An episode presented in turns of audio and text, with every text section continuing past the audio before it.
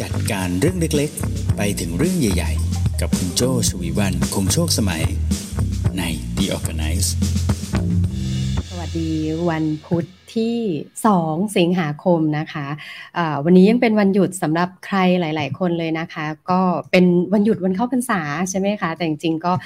นี่เราหยุดกันมาหลายวันมากเลยนะ หยุดกันมานานนานนานนะตั้งแต่ช่วงอาทิตย์ที่แล้วใช่ไหมคะ เพราะว่าก็มีประกาศวันหยุดเพิ่มเติมจากทางภาครัฐด้วยนะ กระตุ้นการท่องเที่ยว เห็นเห็นว่าได้ผลอยู่เหมือนกันนะคะ แล้วก็มีมีคนตัดสินใจไปจังหวัดที่อยู่รอบๆ กรุงเทพไวๆแบบเนี้ยนะคะ ก็ก็มีหลายคนเหมือนกันที่ไปเที่ยวกันมานะคะ วันนี้กลับมาอีกครั้งหนึ่งนะคะกับ The Organize นะคะ วันนี้เรามีช่องทางไลฟ์อยู่ 2 ช่องทางนะคะ ก็คือทาง Facebook แล้วก็ทาง YouTube ด้วยนะคะ พอดีเมื่อเช้าเข้าไปพยายามจะไปเปิดช่องทางที่ Clubhouse ด้วยปรากฏว่าเสียงไม่ออกเนาะเดี๋ยวเดี๋ยวยังไงเดี๋ยวขอโจ้ไปจัดการตรงช่องทาง Clubhouse อีกทีหนึ่งละกันนะคะ เอาล่ะ เริ่มต้นเลยนะคะ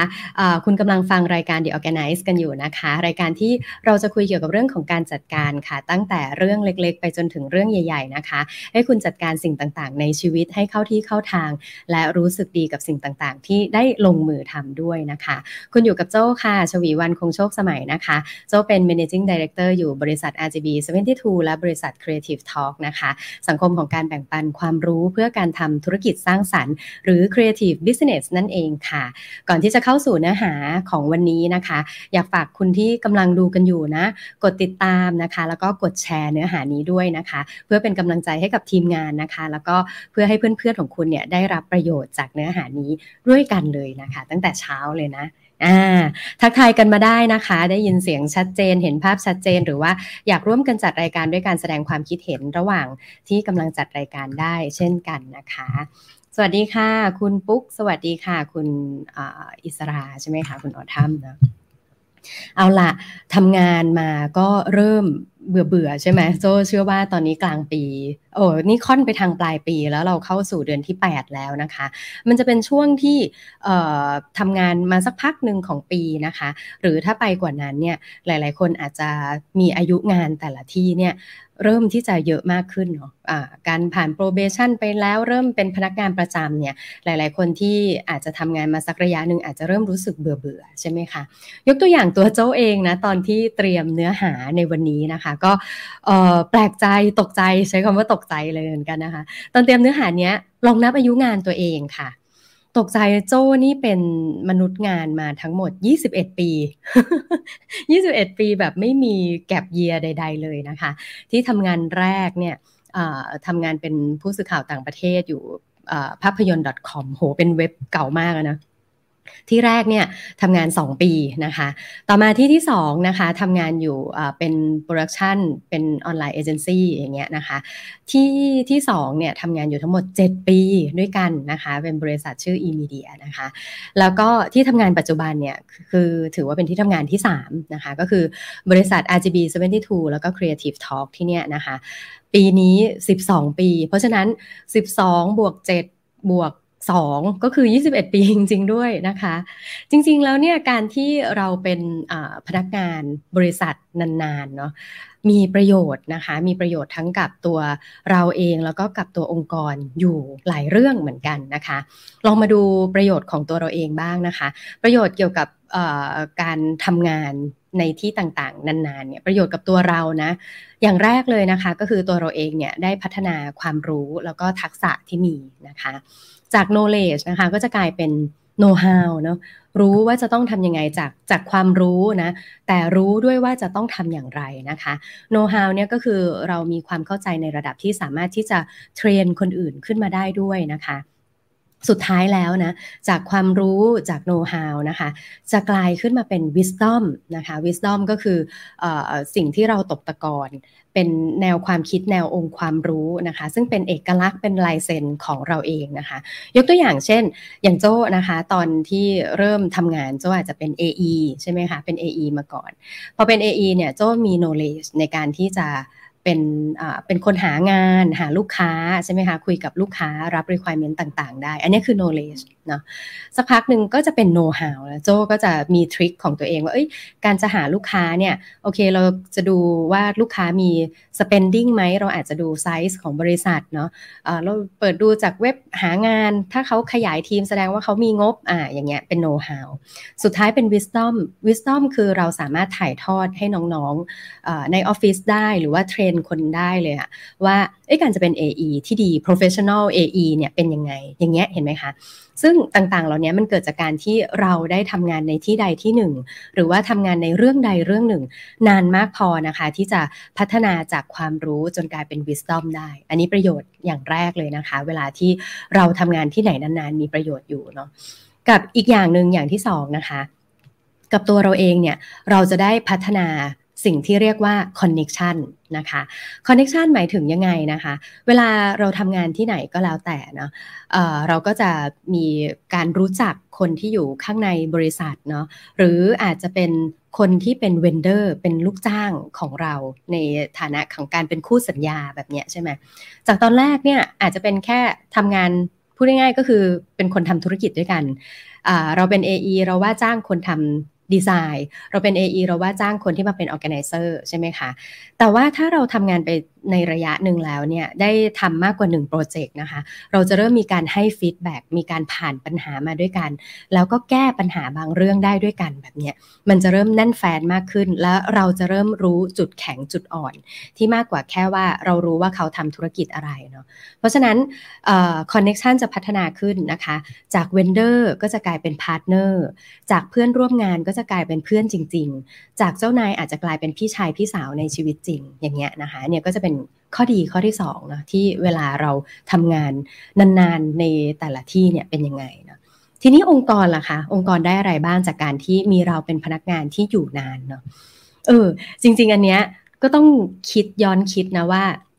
เราเป็นพนักงานที่มีอายุงานนานเนี่ย ต้องไม่ใช่ว่า เออ อยู่นานให้น้องไหวหรือแบบอยู่นานให้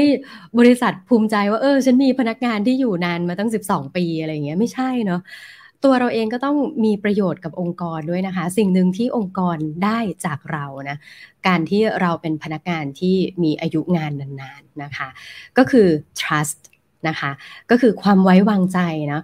ความไว้วางใจที่ว่าเนี่ยมีตั้งแต่ระดับของการเชื่อในฝีมือนะคะ เชื่อในความสามารถของเรานะว่าเเราเป็น AE ระหว่างการเป็น AE ที่เพิ่งจะเข้ามาทำงานนะกับการเป็น AE ที่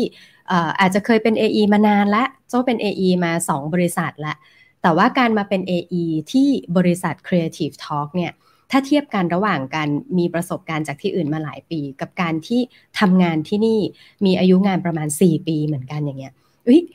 สำหรับอองค์กรแล้วเขาเชื่อในตัวเรามากขึ้นด้วยนะ เพราะว่าเขารู้ว่าเราเนี่ยรู้จักองค์กรเขามาก เวลาที่ทำงานก็จะรู้เซนส์รู้ว่าคุณลิตี้หรือมาตรฐานที่บริษัทต้องการจากตำแหน่งเราเนี่ยอยู่ในระดับไหน เพราะฉะนั้นสิ่งนี้คือสิ่งที่องค์กรก็ได้จากเราด้วยนะก็คือได้ trust นะคะได้ trust ในตัวฝีมือเรา แล้วก็ในองค์ความรู้ของเรานะคะ องค์กรเองก็จะทำงานได้ราบรื่นนะ เพราะว่าเวลาที่มีคนมาลาออกนะคะ ช่วงรอยต่อของการหาทีมที่มาเติมใหม่ ก็จะมีช่วงของการทดลองงาน probation ทดลองฝีมือทดลองสิ่งต่างๆ ช่วงของการส่งต่องานนะ hands on ก็คือส่งต่องานกันเนี่ยก็อาจจะต้องมีการถ่ายทอดอะไรหลาย ๆ เรื่อง รอยต่อมันก็อาจจะไม่ราบรื่น ถ้าเผื่อว่ามีการ turn over หรือว่าการเปลี่ยนพนักงานบ่อยนั่นเองนะคะ อีกอย่างหนึ่งที่องค์กรจะได้นะก็คือ process นะคะ process วิธีการทำงานเนี่ยจะแม่นยำนะถ้าสมมติว่าเราสามารถรักษาคนในองค์กรไว้แล้วก็สามารถที่จะมีการส่งต่อความรู้สิ่งต่างๆ ขึ้นมาว่าเวลาทำงานแบบนี้ อย่างสมมติจะจัดงาน conference เนี่ยเรามีทีมงานที่เคยจัดงานมาร่วมกับเราประมาณ 4-5 ครั้งเนี่ยเขาก็จะบอกได้เลยว่าเฮ้ยเออ vendor คนนี้ควรใช้ไหม หรือว่าวิธีในการทำงานเนี่ยประสบการณ์ที่เรามีการ สรุปกันมาจาก2อสาครั้งแรกเนี่ยมันมีข้อผิดพลาดบางอย่างที่เราไม่ควรจะทำให้มันเกิดขึ้นอีกแบบนี้เราก็สามารถที่จะทำให้ process ในการทำงานดีขึ้นเนาะเพราะฉะนั้นตอนนี้รู้แล้วเนาะว่า การที่เราทำงานในแต่ละที่นานๆเนี่ยมันมีประโยชน์นะอย่างแรกเลยตอนนี้ต้องเข้าใจก่อนแล้วว่า เอ้ย มันอาจจะไม่น่าเบื่อ ตอนนี้เรากำลังอยู่ระหว่างของอสิ่งดี ๆ ที่เกิดขึ้นของการมีอายุงานนานด้วยหรือเปล่านะ เออ ก็ต้องคิดเรื่องนี้ด้วยเหมือนกันนะคะอะทีนี้เข้าสู่วิธีการบ้างดีกว่า พอเรารู้แล้วนะว่าเฮ้ยการอยู่ในที่ไหนนานๆ เนี่ยมันดี เราจะทำยังไงให้เรารู้สึกเหมือนสิบสี่อีกครั้ง ทำไงให้เรารู้สึกเหมือนถูกจีบตกหลุมรักงานอีกครั้งเนาะเหมือนช่วงแรก ๆ ที่เราได้ทำงานที่นี่นะวันนี้โจ้มีเทคนิคมาฝากทั้งหมด 5 ข้อด้วยกันนะคะอ่าถ้าฟังแล้วชอบข้อไหนรู้สึกว่าเอ้ยอันนี้เคยทำเหมือนกัน หรือว่าอยากจะเสนออะไรวิธีอะไรเพิ่มขึ้นมาคอมเมนต์กันมาได้นะคะ ในทุกช่องทางนะคะแวะทักทายสักนิดนึง สวัสดีค่ะ คุณกรัน สวัสดีค่ะ น้องแตน คุณอ้อ คุณโอ สวัสดีค่ะอะวิธีแรกนะคะ ของการที่จะทำให้เราตกกลุ่มรักงาน เหมือนตกกลุ่มรักแฟนแล้วกันเนาะเออ วิธีแรกนะคะให้เราลองสร้าง deep passion นะคะ สร้าง deep passion นะ หมายถึงยังไงนะคะ สร้าง deep passion ด้วยการทำให้งานที่เรารักกับสิ่งที่เรารักเนี่ยเป็นเรื่องเดียวกัน อ่า พูดง่ายๆเหมือนทำให้งานเหมือนเหมือนเป็นแฟนเนาะทำให้งานเหมือนเป็นแฟนจะเรียกว่าเป็นการสร้าง deep passion นะคะ ก่อนอื่นเลยนะ เราต้องเข้าใจก่อนนะคะว่าสิ่งที่เรารักเนี่ยมักจะมีคุณสมบัติ 3 อย่าง สมมติถ้าเรารักอะไรเนี่ยมันจะมีคุณสมบัติอยู่ 3 อย่าง ไม่ว่าจะเป็นคนสิ่งของการทำงานอะไรต่างๆนะคะสัตว์เลี้ยงเนาะสิ่งที่เรารักเนี่ยมักจะมีคุณค่าอย่างแรกเลยนะคะ ก็คือเป็นสิ่งที่เราให้ค่านะสังเกตว่าเรามักจะ ยอมจ่ายอะยอมไปให้กับสิ่งนั้นเนาะทุ่มเวลาให้กับสิ่งนั้นนะคะ เสมออย่างเช่นเราบอกว่าเฮ้ยเรารักน้องหมาตัวนี้จังเลยเนาะ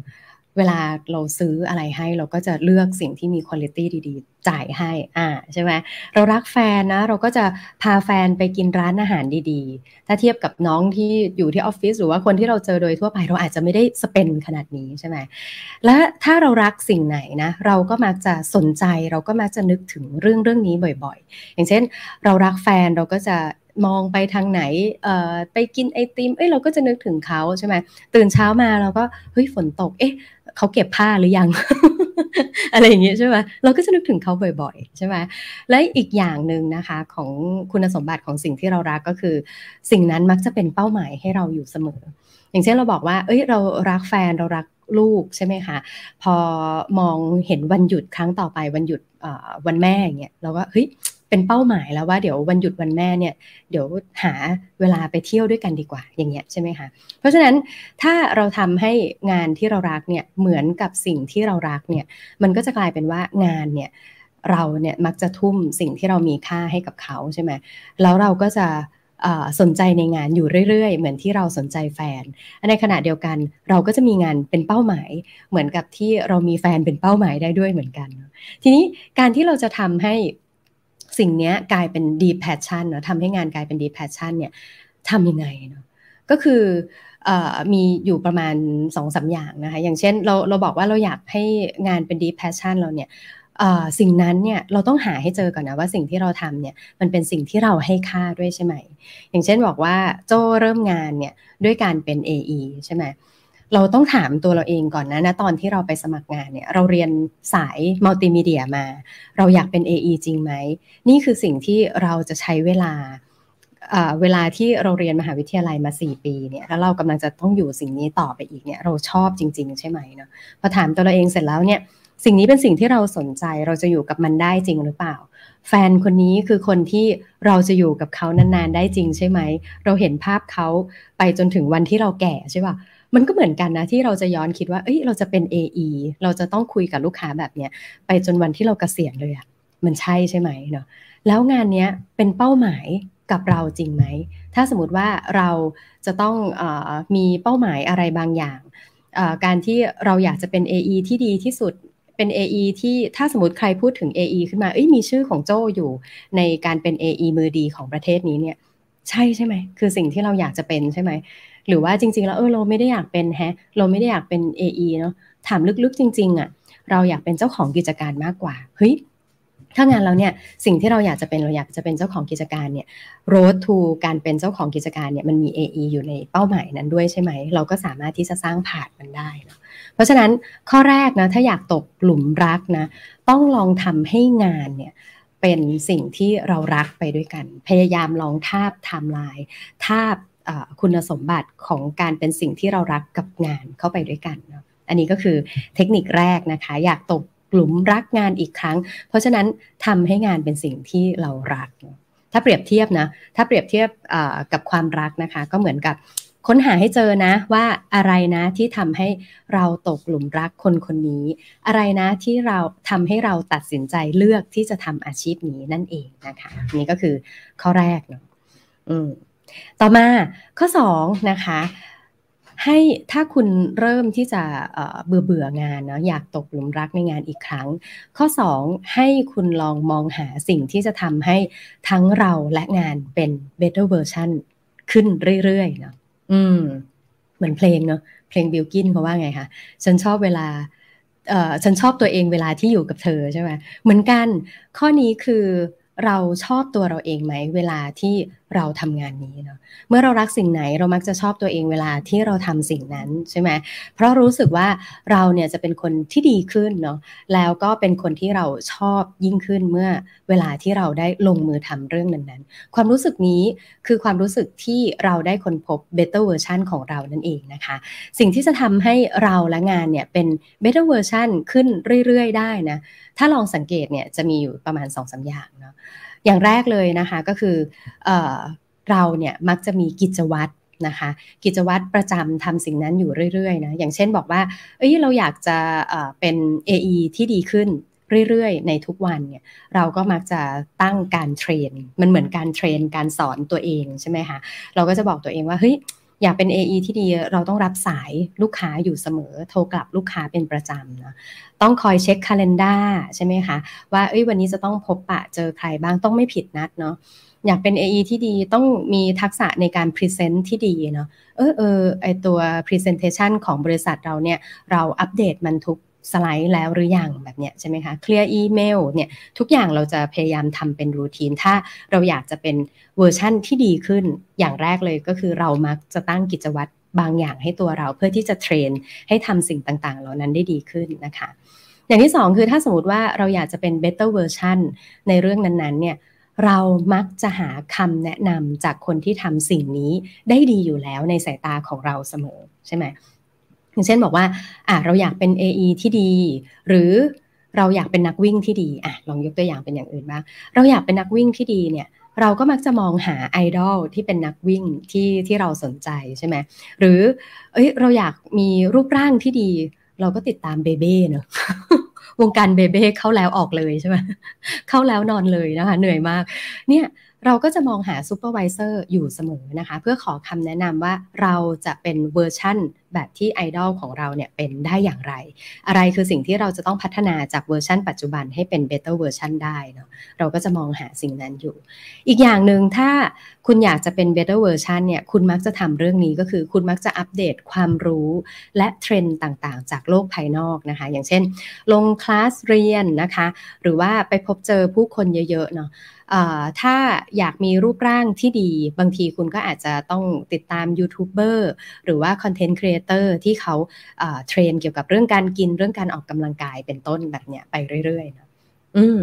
อันนี้ก็คือ trick ที่สองนะถ้าอยากตกหลุมรักงานอีกครั้งเนี่ยมองหาสิ่งที่จะทำให้เราเนี่ยเป็น better version ขึ้นเรื่อยๆ เวลาที่ทำงานนั้นนะคะ อืม ผ่านไปแล้วนะคะสองข้อ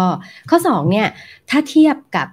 คนรักเนาะถ้าเทียบกับคนรักเนี่ยก็เหมือนกับเราเห็นข้อดีซึ่งกันและกันเนาะแล้วเราก็เห็นข้อดีด้วยที่เราได้เป็นแฟนกันอ่าใช่ไหมเห็นข้อดีซึ่งกันและกันว่า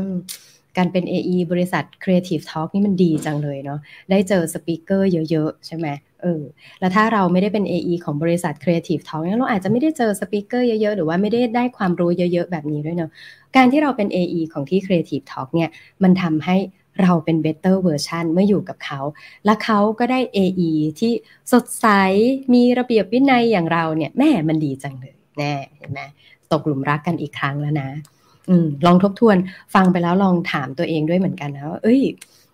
เราเป็น better version นับจากวันที่เรายังไม่ได้ทำงานที่นี่บ้างในจุดไหน แล้วบริษัทได้ข้อดีอะไรของเราไปบ้างนะคะ อืมคุณโอนะคะบอกว่าทำงานประจำมา 30 ปีนะคะ หลงรักงานตลอดครับ รู้สึกว่าเป้าหมายชีวิตเราเนี่ยก็คืออะเดี๋ยวขออนุญาตเปิดให้ดูนะคะ รู้สึกว่าเป้าหมายชีวิตของเราเนี่ยต้องการเป็นผู้ประกอบการเอง เราใช้เวลาและทรัพยากรในองค์กร พัฒนาตัวเรา และทำงานไปพร้อมๆกันเหมือนเป็น sandbox ของชีวิต โอ้โห คุณโอ เอางี้ เดี๋ยวอีกสามข้อที่เหลือให้คุณโอพิมพ์มาเลยแล้วกันนะคะ โอ้ดีมากเลยค่ะ คุณโอทำงานประจำมา 30 ปีนะ โจ21 ปีขอฝากเนื้อฝากตัวด้วยนะคะ คุณโอ โอเค ต่อมาเราไปถึงข้อที่ 2 แล้วเนาะวันนี้โจมีมาฝากทั้งหมด 5 ข้อนะคะ อยากตกหลุมรักงานอีกครั้งนะคะ ลองทำข้อที่ 3 นี้ค่ะ ข้อที่ 3 นี้นะคะเป็นเคล็ดลับที่บอกว่าเต้นไปกับจังหวะที่เหมาะสมของ work และ life อยู่เสมอนะคะ หมายถึงยังไงเนาะเต้นไปกับจังหวะที่เหมาะสมนะในที่นี้เนี่ยโจออยากจะพูดคำหนึ่งก็คือ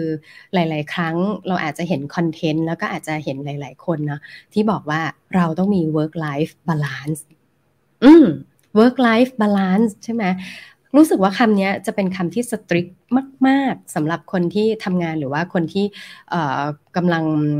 มีคำถามอะไรบางอย่างเกี่ยวกับการใช้ชีวิตและการทำงานอยู่ อันนี้โจอยากจะเล่าให้ฟังสักนิดหนึ่งคือ เมื่อไหร่ก็ตามถ้าเรามองหา balance นั่นหมายความว่าตอนนั้นเรามีปัญหาอยู่ แต่ถ้าเมื่อไหร่ก็ตามที่เราไม่ได้ถึงขั้นสนใจว่าอะไรใช้กี่ชั่วโมง อะไรใช้กี่ชั่วโมง work 8ชั่วโมง งั้น life ก็ต้อง 8 ชั่วโมง นอนอีก 8 ชั่วโมงณนะเวลานั้นเนี่ยมันแสดงว่ามันมีปัญหาบางอย่างที่คุณกำลังพยายามจัดการอยู่เนาะเราต้องทำความเข้าใจอย่างหนึ่งนะคะว่างานและชีวิตเนี่ยมันจะมีจังหวะที่เปลี่ยนแปลงอยู่ได้เสมอ จริง ๆ นะ คือบางช่วงเนี่ยคุณอาจจะเทไปที่งานเยอะมากเนาะส่วนบางช่วงคุณอาจจะเทไปที่ชีวิตเยอะมากเนาะอันนี้เป็นเรื่องที่คุณไม่จำเป็นจะต้องไปเคี่ยวกรำหรือว่าดุดันกับชีวิตว่าทุกอย่างจะต้องเท่ากัน เพราะในบางช่วงอะงานมันหนักจริงๆเนาะอย่างเช่นเนี่ยคุณคุณแอมเข้ามาฟังด้วยกันเนี่ยคุณแอมเป็นสตาร์ทอัพหรือว่าพี่โอเอ่อเป็นทีมงานประจำเนี่ยก็จะรู้ว่าบางช่วงของปีมันอาจจะเป็น high season ของงานเนาะหรือบางช่วงที่เรากำลังจะต้องตั้ง unit ใหม่ตั้งบริษัทใหม่บางทีมันจะต้องโฟกัสกับสิ่งนั้นจริง ๆ เพราะเรื่องนั้นมันจะต้องใช้เวลาและใช้สมาธิเนาะ บางช่วงงานมันอาจจะหนักจริงๆ ถ้าเราพยายามจะไป balance ว่าเฮ้ยไม่ได้ วันนี้มันจะต้องทำแค่ 8 ชั่วโมงพรุ่งนี้ก็ต้อง 8 ชั่วโมงเนาะการที่เราพยายามซอยเป็นก้อนเล็กๆ แต่ว่าไม่ได้ทุ่มลงไปตรงนั้นเนี่ยมันอาจจะทำให้เกิดปัญหาที่เราจะต้องตามมาแก้ในเรื่องของความไม่ต่อเนื่อง แต่ในขณะเดียวกันบางช่วงอะชีวิตก็ต้องการเรามากนะอย่างเช่นอันเนี้ยเป็นคุณแม่ใช่ไหมคะช่วงเวลาที่ลูกเนี่ยจะต้องมีการ สอบ หรือว่ามีการทำอะไรบางอย่างที่เขาต้องการการที่เราเนี่ยไปใส่ใจกับเขามากๆ หรือบางช่วงลูกป่วยอย่างเงี้ยคือถ้าเราไม่จัดการให้ลูกแข็งแรงกลับมาแข็งแรง แต่ก็ยังจะบอกว่าเออแม่มีเวลาให้หนูแค่8ชั่วโมงเลยเดี๋ยวแม่ต้องรีบกลับไปทำงาน ผลสุดท้ายอะถ้าสมมติลูกป่วยหนักจริงๆอะมันก็จะกลายเป็นว่าเราจะต้องใช้เวลาทั้งวันนะไปจัดการนั้นเลยเนาะเพราะฉะนั้นต้องทำความเข้าใจก่อนว่า work กับ life เนี่ย มันจะหาจุดที่สมดุลแยกขาดออกจากกันเท่ากันไปเป๊ะชัดเจนเนี่ยได้ยากเนาะดังนั้นไม่จำเป็นต้องเคร่งเครียดกับการทำให้ work และ life เนี่ยเท่าเทียมกันอยู่เสมอ เมื่อไหร่ก็ตามที่เราพยายามทำให้เท่าเทียม แล้วมันทำไม่ได้ ซึ่งมันเป็นเรื่องปกติมากที่มันทำไม่ได้นะเราจะมีความคิดหนึ่งเกิดขึ้นมา ก็คือการเอาคืน การเอาคืน เช่นแบบ โอ๊ยทำไมช่วงนี้ทำงานหนัก เดี๋ยวฉันจะเอาคืนนี่เดี๋ยววันหยุดนี่ฉันจะเที่ยวให้หนำใจอะคอมคืมจะไม่เปิดเลย ปรากฏว่าคอมไม่เปิดมือถือไม่เปิดนะเอ่อเซิร์ฟเวอร์มีปัญหาค่ะเซิร์ฟเวอร์เซิร์ฟเวอร์พยายาม notify มาบอกว่าเอ้ยเซิร์ฟเวอร์มีปัญหาแต่เราแบบเอาคืนไงฉันจะไม่มองไม่รับอะไรทั้งสิ้น ต้องมาแก้ปัญหาคืนใช่ไหมหรือช่วงไหนที่รู้สึกว่า โอ้เนี่ยไปเที่ยวกับครอบครัวนานจังเลยอะถึงเวลาแล้วเดี๋ยวกลับมาทำงาน เดี๋ยวต้องแบบโฟกัสให้มาก เดี๋ยวจะเข้าออฟฟิศวันนี้จะอยู่จนดึกเลย ปรากฏที่บ้านงอนไปเลยเอออันนี้ก็ไม่ได้เหมือนกันใช่ไหมเพราะฉะนั้นนะพยายามรักษากลิ้งไปด้วยกันรักษาจังหวะ รักษาเพลงไปด้วยกัน อย่าให้มีความรู้สึกเอาคืนเนาะเพราะเมื่อไหร่ก็ตามที่มีความรู้สึกเอาคืนเนี่ย มันจะเป็นถ้าเทียบกับในความสัมพันธ์น่ะมันจะเป็นความรู้สึกอยากเอาชนะ อยากเอาชนะแฟนใช่ไหมเช่นแบบ เออทำไมช่วงนี้แฟนเปลี่ยนไปช่วงนี้เขาไม่มีเวลาให้เรางั้นเราเอาคืนเลย หรือบางทีอยากวัดใจอะก็เหมือนลองใจอะลองลองเชิงอะไรบางอย่าง เช่นแบบงอนไม่งอนหรืออะไรเงี้ยหรือแบบ เออ การเอาคืนเนี่ยมันคือเรื่องเดียวกับการเอาชนะ ซึ่งถ้าเผื่อมีผู้แพ้กับผู้ชนะปุ๊บเนี่ยมันก็จะไม่ใช่ความสัมพันธ์เนาะในการทำงานเราก็อาจจะกลายเป็นแบบนั้นด้วยเหมือนกัน ถ้าสมมติว่าเราพยายามเอาคืนใน work หรือ life นะคะ เราก็ไม่ได้กลายเป็นความสัมพันธ์ที่ดีนะเป็นความสัมพันธ์ที่ท็อกซิกนะ ถ้าเทียบข้อนี้นะข้อนี้โจ้บอกว่าเคล็ดลับก็คือหาเต้นไปกับจังหวะที่เหมาะสมของ work และ life นะถ้าเปรียบถ้าเปรียบเทียบกับความสัมพันธ์ก็คือ เหมือนเราเข้าใจช่วงชีวิตต่างๆ ของคู่รักเรานะคะ มียุ่งบ้างว่างบ้าง สนุกบ้าง ไม่เคร่งเครียดกับความเพอร์เฟกมากจนเกินไปนั่นเอง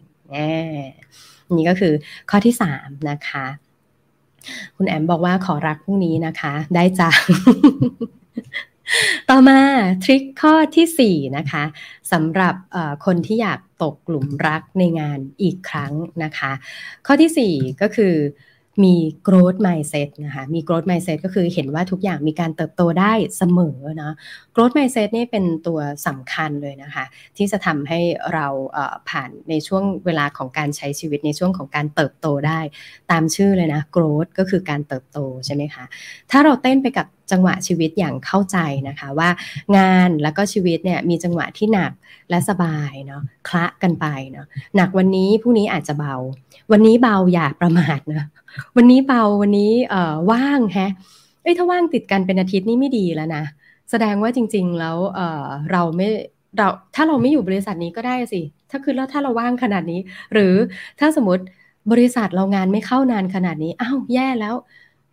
กำลังจะมีปัญหาเกี่ยวกับเรื่องรายรับหรือเปล่าเนาะแสดงว่าสังคมนี้ประเทศนี้ไม่มีบริษัทเราก็ได้อ้าวเฮ้ยแย่แล้วธุรกิจที่เรากำลังทำมีปัญหาหรือเปล่านะเออ ก็ต้องคิดแบบนั้นนะเราสามารถเดินไปพูดคุยกับหัวหน้าได้นะ ว่าเอ้ยเออช่วงนี้เราคิดว่ามีปัญหาตรงนี้เราอยากจะเสริมอะไร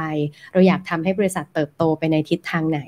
ตัวเราเองวางแผนอยากจะเติบโตไปอย่างไรเนาะไปนั่งพูดคุยกับพี่เขาได้นะถ้าเปรียบเทียบกับความรักนะคะ ในข้อ 4 นี้นะ ข้อ 4 ที่บอกว่ามี growth mindset เห็นว่าทุกอย่างมีการเติบโตได้ ถ้าเปรียบเทียบกับความรักนะ ก็เหมือนระวางแผนอนาคตกับแฟนของเรา เนาะเช่นบอกว่าเอ้ยแต่งงานกัน เดี๋ยวถ้าตอนนี้เราเป็นแฟนกันเนาะแล้วก็เดี๋ยวเราแต่งงานกันสักปีหน้านะเพราะว่า 1 ปีนี้เดี๋ยวเราจะเก็บเงินกันก่อนเนาะเก็บเงินกันเพราะว่าหลังจากแต่งงานเราอยากจะไปเที่ยวญี่ปุ่นด้วยกันเออฉันอยากจะไปฟูลมาราธอนที่ญี่ปุ่นสักครั้งในชีวิตอ่าอะไรอย่างนี้ก็ว่าไปใช่ไหมเสร็จแล้วเดี๋ยวอีก 2 ปีเราค่อยมีลูกนะอ่าอย่างเงี้ย คือมี growth mindset วางแผนการเติบโตไปด้วยกัน เราก็จะเห็นเส้นทางไปด้วยกันกับเขานะอ่าอย่างนี้นี่เองนะคะ ต่อมาข้อสุดท้ายข้อสุดท้ายไวมากเลยเนาะข้อสุดท้ายนะคะ ถ้าอยากตกหลุมรักในงานอีกครั้งนะคะ ข้อ 5 เนี่ยเหมือนเป็นกิจกรรมเนาะมันหาเรื่องเฉลิมฉลองสนุกสนุกด้วยกันอยู่เรื่อยๆนะคะ อืมใช่ไหมหลาย ๆ คนในนี้อาจจะมีโอกาสพิเศษนะคะ เช่น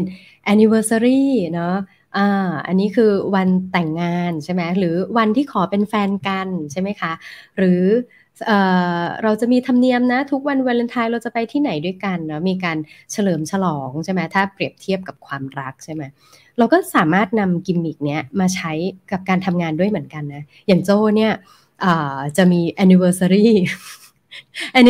anniversary การเป็นพนักงานนะโจ้จำได้ว่าวันแรกที่โจ้มาทำงานที่บริษัทเนี้ยเป็นวันวันวันชาติสหรัฐอเมริกา วัน ID4 4 กรกฎาอย่างเงี้ยเออทุกทุกวันที่ 4 กรกฎาคมเราก็จะเฮ้ย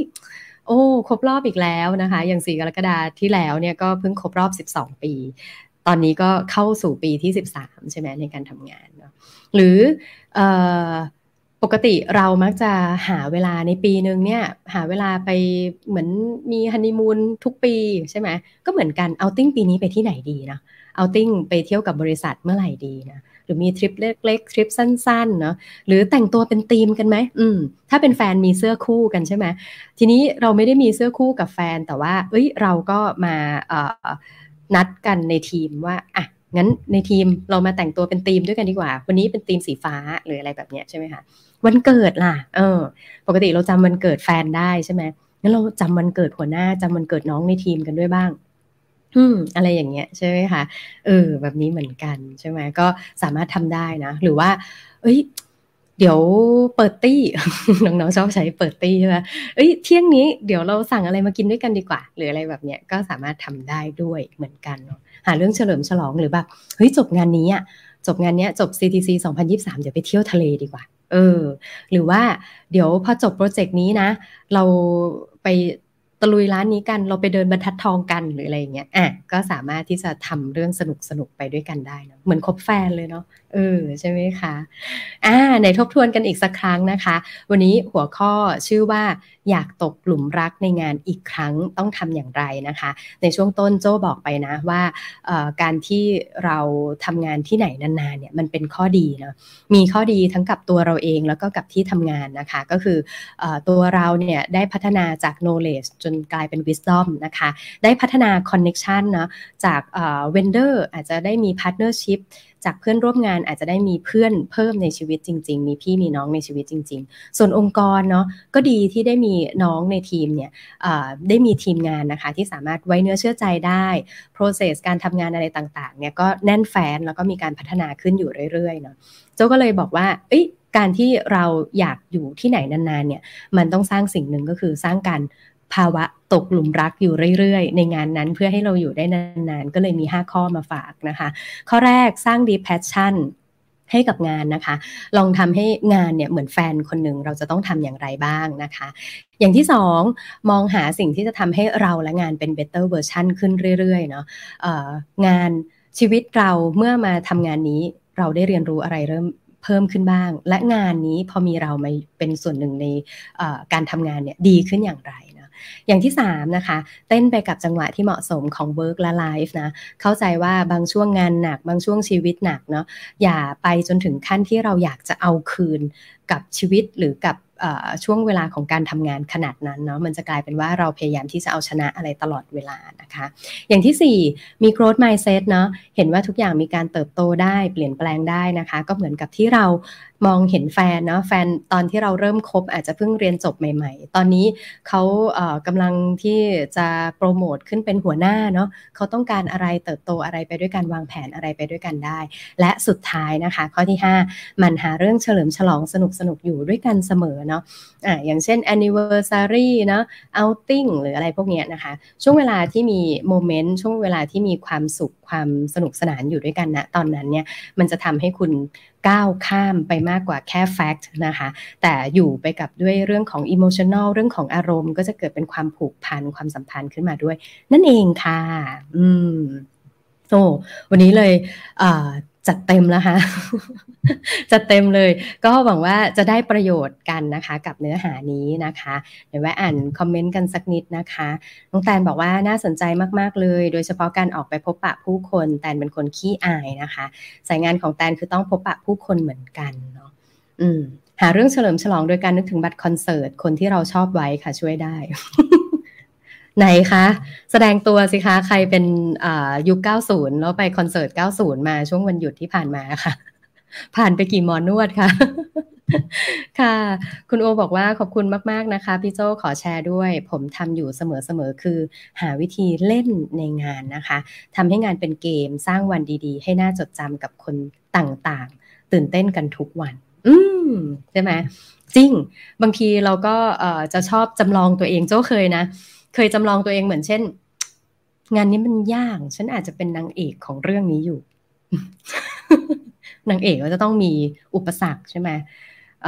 จบจากอุปสรรคนี้อาจจะได้เจอพระเอกพระเอกอาจจะเป็นหนึ่งในเควสของเรื่องนี้เนาะที่ทำให้เราเนี่ยจะต้องโชว์ฝีมือขึ้นมาแหละเนี่ยการเดินเข้าไปในห้องประชุมนี้ก็คือ scene หนึ่งของซีรีส์เรื่องนี้ episode ที่ห้า episode นี้นางเอก จะฉายความสามารถเรื่องไหนเข้าไปนะ ที่จะพิชิตเรื่องนี้ได้เออเคยทำอะไรแบบนี้เหมือนกันนะคะ โอเค สวัสดีค่ะเนี่ยทักทายกันมานะคะ เอาล่ะ แล้วเดี๋ยวมาพบกันใหม่กับ The ORGANICE ในครั้งหน้านะคะ ครั้งหน้าจะเอาเนื้อหาอะไรมาพูดคุยกันนะคะ ดูไลฟ์กันจนถึงตอนนี้แล้ว ดูเนื้อหากันจนถึงตอนนี้แล้ว ถ้าชอบเนื้อหานี้นะคะ อย่าลืมกดแชร์นะคะ แล้วก็กดติดตามเพื่อเป็นกำลังใจให้กับทีมงานแล้วก็โจ้ในการที่จะเตรียมเนื้อหาครั้งต่อๆไปมาฝากด้วยกันนะคะ วันนี้ลาไปก่อนนะคะ จนกว่าจะพบครั้งใหม่กันใหม่ในครั้งหน้านะคะ สวัสดีค่ะ